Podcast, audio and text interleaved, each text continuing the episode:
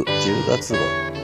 えー、少し配信が遅れてしまいました。今日は10月の20日です、えー、すっかりポッドキャストにはまってしまいましてなかなかノートの記事が書けてなくて申し訳ないなと思いながらも、えー、ポッドキャストの方ではいろんなお話をしております。でこれを LISTEN というサービスの方にアクセスしていただくと文字情報で見ることができるんですね。あのぜひご覧いただければと思います。で1ヶ月の振り返りですけれども、えー、ポッドキャストという舞台始めて73日目で見えてきたことということで、えー、すっかりハマってる様子がそこで書かれてます。それからあのー、深掘りライブということでね、えー、やらせていただいて一つは日本の私立大学の運営と経営。でこれと関連するんですが非営利組織の経営を考える。でさらにと非営利組織の経営を考えるためにもやっぱり企業体制ですね。企業とは何かっていうことを知らないとわ、えー、からないだろうということで少し深掘りライブの8回目ではえー、企業と政府と非営利組織という話もちょっとさせていただいて、ます、えー、営利組織の経営と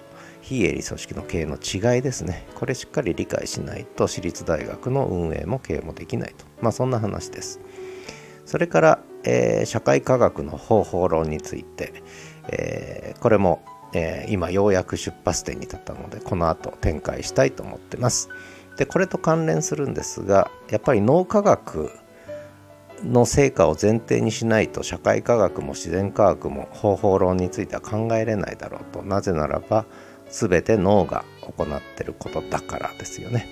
なのでそれに関連して最近はちょっと脳科学の本をいろいろ読んでるんですがそのうちの一つとして脳は世界をどう見ているのかの本の紹介をさせていただきました。それとあとはやっぱり言葉ですよね。社会科学も自然科学も、まあ、自然科学の場合には数字数式も使うんですけれどもやはり社会科学の場合には言葉で表現される場合がほとんどですので、えー、言葉とは何かというね話も、えー、書かせていただいております。でもう一個はやっぱり政治ネタですね。まあこれについても少しお話をしてます。でちょっとこれはノートにはまだ紹介してないんですけれどもえー、少し札幌オリンピック招致断念というニュースがあったので、えー、それに関連してちょっとポッドキャストの方で今、えー、語り始めてます。でこれは大学運営でもそうなんですが行政の運営もそうなんです。政治の運営もそうなんですが何かことをなそうと思ったらそのために必要なやるべきことがあってそれをやらずして